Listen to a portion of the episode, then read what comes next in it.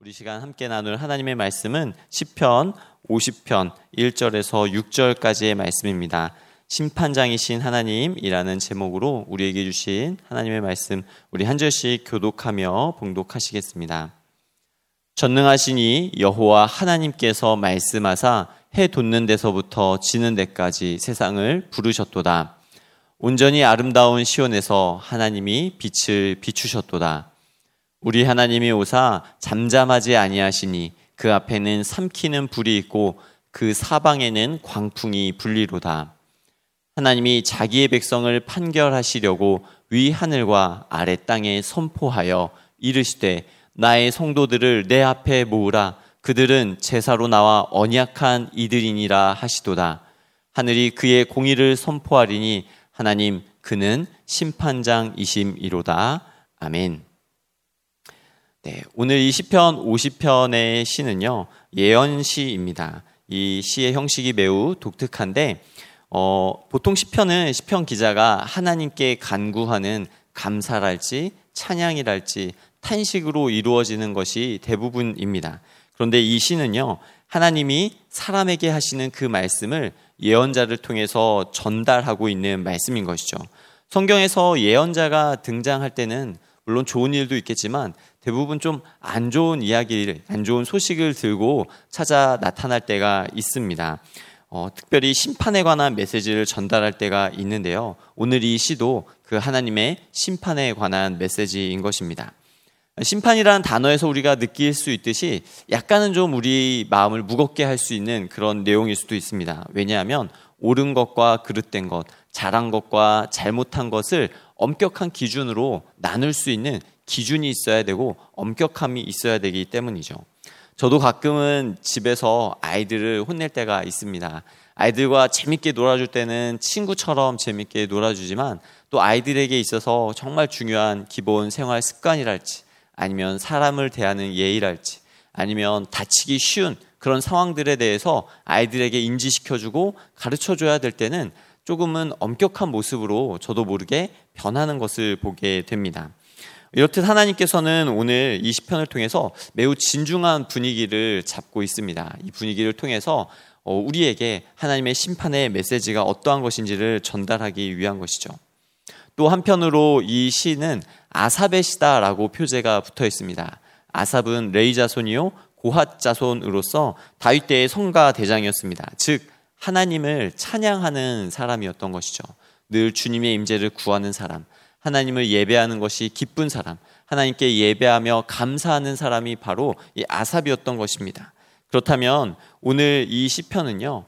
임박한 하나님의 심판을 선포하는 그런 심판의 메시지라기보다는 어, 우리의 창조주 되시고 우리의 구원자 되신 하나님, 우리의 심판주 되신 그 하나님을 바라보면서 우리가 어떤 예배자로 바로 서야 될 것인가 그것을 바라보게 하는 데 목적이 있다라고 생각해 볼 수 있을 것입니다.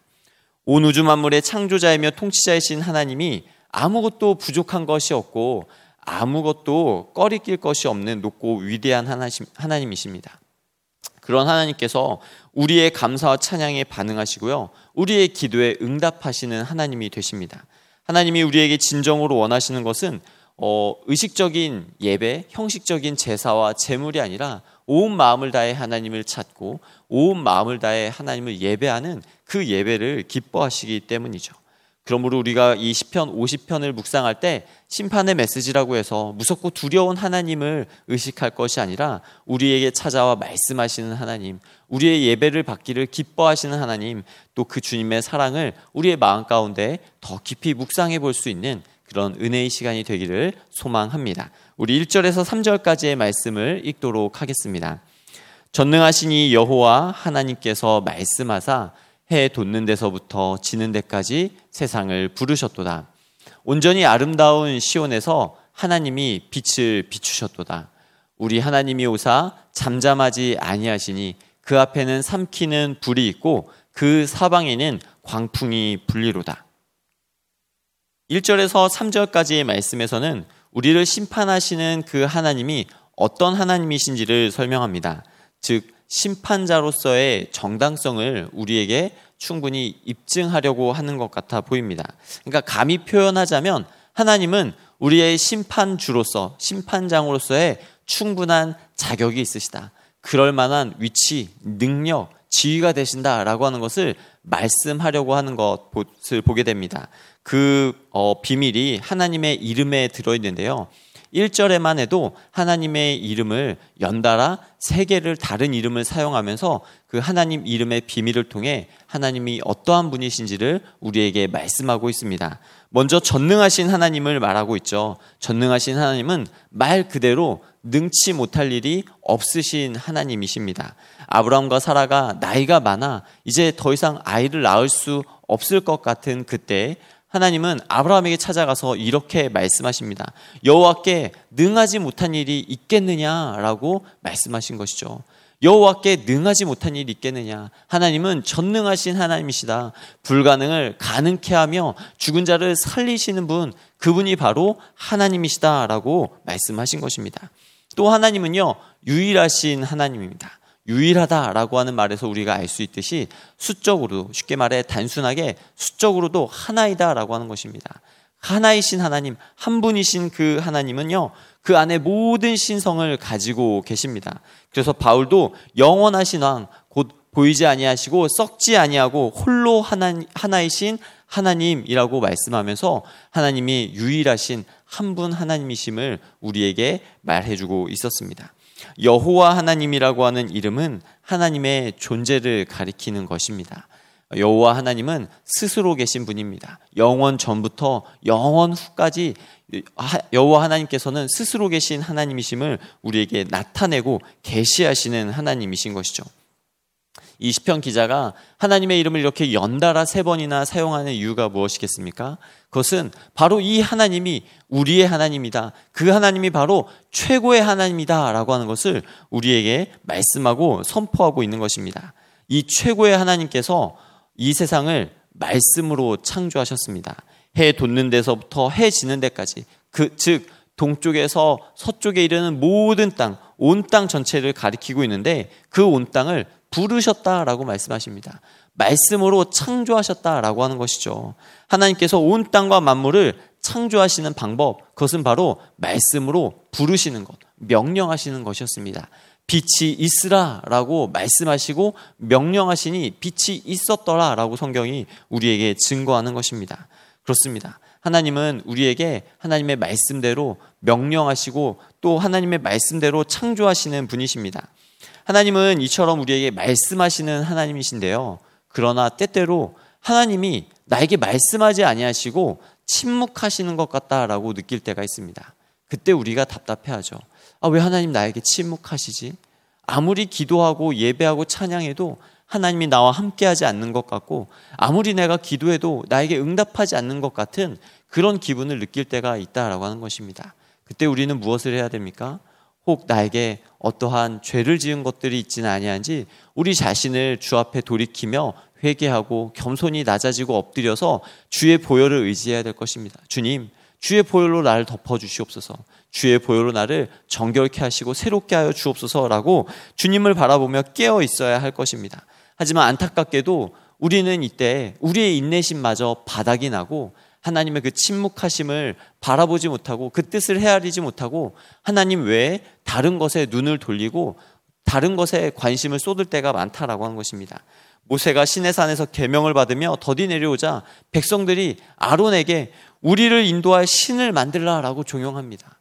우리를 인도할 신을 만들라고 종용하자 어쩔 수 없이 아론도 금송아지를 만들어 그것을 숭배하고 있게 되죠.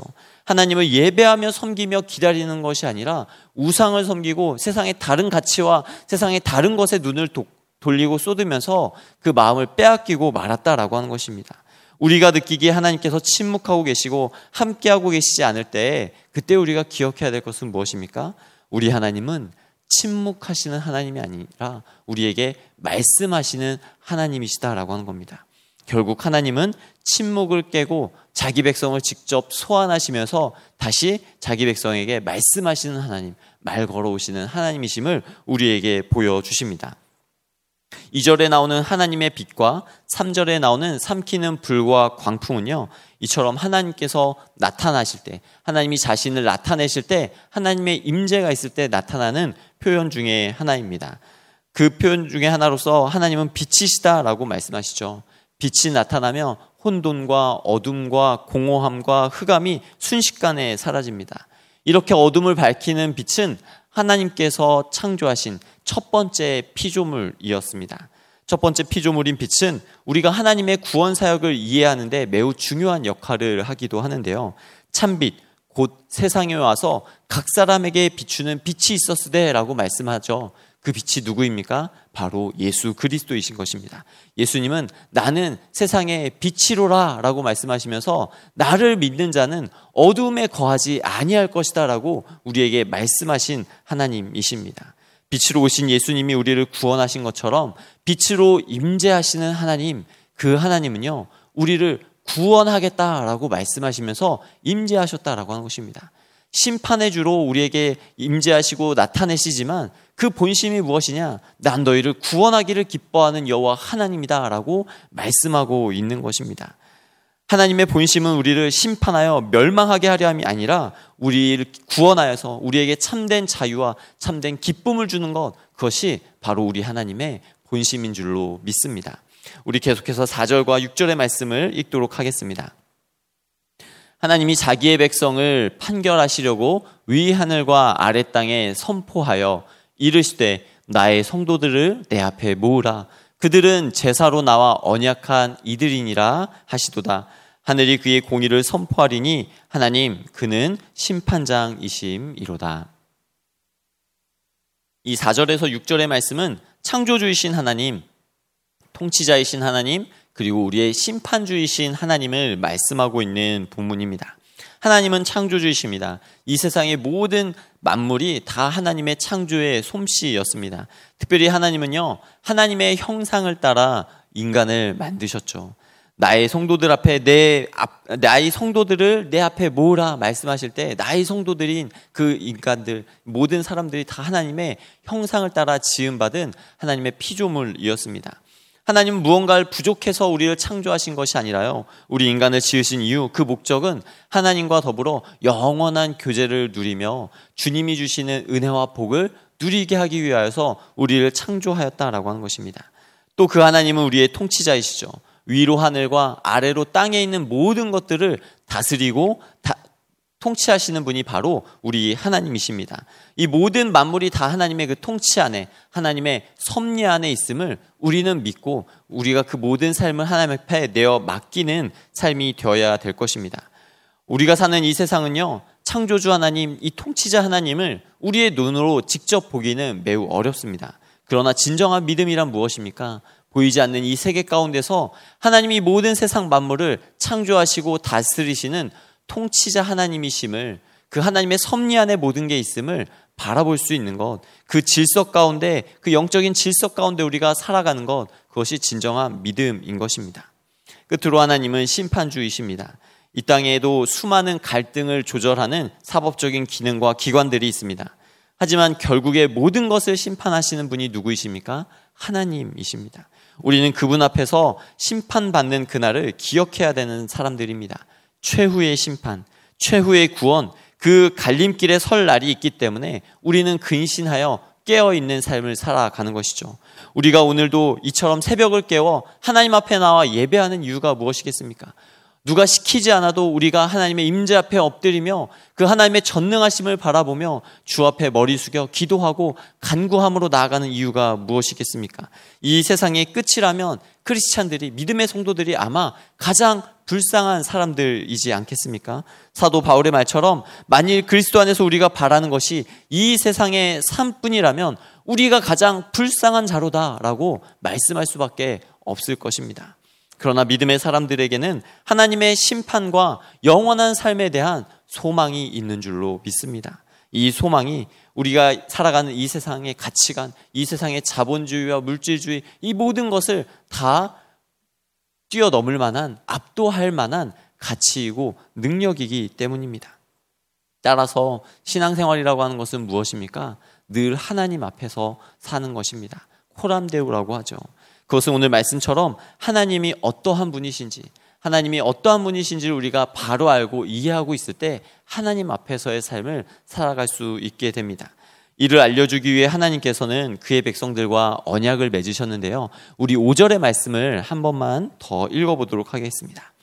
이르시되 나의 성도들을 내 앞에 모으라 그들은 제사로 나와 언약한 이들이니라 하시도다. 이스라엘 백성들은요, 제사로 하나님과 언약을 세운 사람들, 언약 백성이다라고 말하고 있는 것입니다. 하나님은 이스라엘 백성들과 희생 제사를 드리는 언약을 맺었습니다.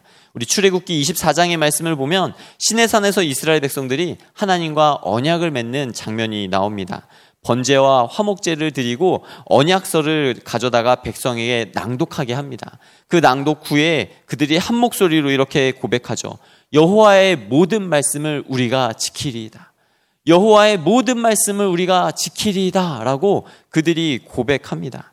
그 고백 후에 모세가 언약의 피를 뿌립니다. 우리가 하나님과 언약을 맺었다는 것을 상징하는 이 의식을 통해 여호와의 말씀을 우리가 준행하리다라고 하는 이 고백을 지켜야 될 것을 그것을 강조하고 있는 이 본문은 하나님이 하나님의 백성들을 하나님의 언약 백성으로 삼으셔서 그들과 영원토록 교제하며 하나님의 그 은혜 안에 머물게 하겠다라고 약속하신 것이죠. 그런데 하나님께서 오늘 그 백성들을 나의 백성들을 내 앞에 다시 모으라 라고 말씀하시는 그 이유가 무엇이겠습니까? 하나님과 언약한 그 언약 백성들이 그 언약을 지키지 않았다라고 하는 것입니다. 하나님의 약속을 지키지 않은 것입니다. 하나님이 천지와 만물을 지으실 때 오직 말씀으로 명하시고 창조하셨는데 그러나 오직 사람만큼은 하나님이 하나님의 형상대로 하나님의 형상을 쫓아 창조하시고 땅에 흙으로 빚어서 그 코에 생기를 불어 넣으셨습니다. 매우 특별한 것이죠. 매우 특별하게 이렇게 만드신 이유는 앞서 말씀드린 것처럼 하나님이 우리와 영원한 교제를 누리며 교제를 나누며 복과 은혜를 부어줄 대상으로서 우리 인간을 만드신 것입니다. 그런데요, 하나님이 창조하신 그 모든 창조 만물 중에서 오직 인간만이 하나님의 말씀에 순종하지 않습니다. 모든 천지와 만물은요, 하나님이 말씀으로 명하시면 그 말씀의 명령대로 다 움직이고 하나님의 그 말씀의 명령대로 다 순종하고 순복합니다. 그런데 하나님의 형상을 쫓아 만든 인간만이 하나님의 말씀 앞에 거역하고 하나님의 말씀을 쫓지 않는 모습을 보이게 된다라고 하는 것이죠. 참으로 안타까운 모습인 것 같습니다. 그래서 오늘 하나님이 침묵을 깨시고 심판주로서 자기 자신을 나타내고 계신 것입니다. 하나님의 마음이 변하신 것일까요? 그렇지 않습니다.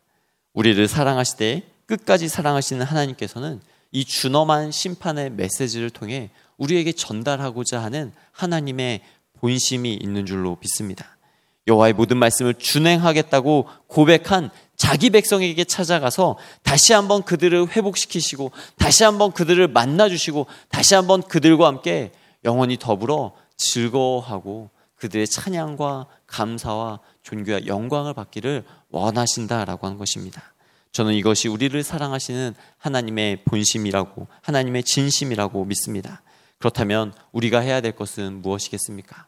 우리의 온 마음을 다해 하나님을 예배하는 것, 우리의 온 힘을 다해 주님을 사랑하는 것, 그것이 바로 오늘 저와 여러분에게 원하시는 하나님의 마음인 줄로 믿습니다. 그렇게 오늘 한 날의 삶 가운데에서 하나님을 기쁘시게 하는 예배자로 살아가는 저와 모든 성도님들이 되시기를 주의 이름으로 간절히 축원합니다. 기도하겠습니다. 온 땅과 만물을 창조하신 하나님, 오늘도 살아 역사하시며 통치하시는 주님의 이름을 높여 찬양합니다. 하나님, 오늘도 우리에게 각 사람에게 말씀하시는 주의 음성 듣기를 원하며 그 말씀에 순복하며 주와 함께 걸어가기를 원하오니 주의 영으로 우리를 충만케 하여 주시옵소서. 주의 임재를 구하며 늘 하나님 앞에 깨어 있는 삶이 되게 하여 주시옵소서. 우리를 사랑하시되 끝까지 사랑하시는 주님의 그 구원하심을 그 구원의 경륜과 그 구원의 계획과 그 구원의 섭리를 우리의 마음으로 우리의 믿음의 눈 들어 바라볼 수 있는 믿음의 삶이 될 수 있도록 주여 함께하여 주옵소서 그렇게 역사하실 주님을 기대하고 찬양하오며 살아계신 예수님의 이름으로 기도합니다.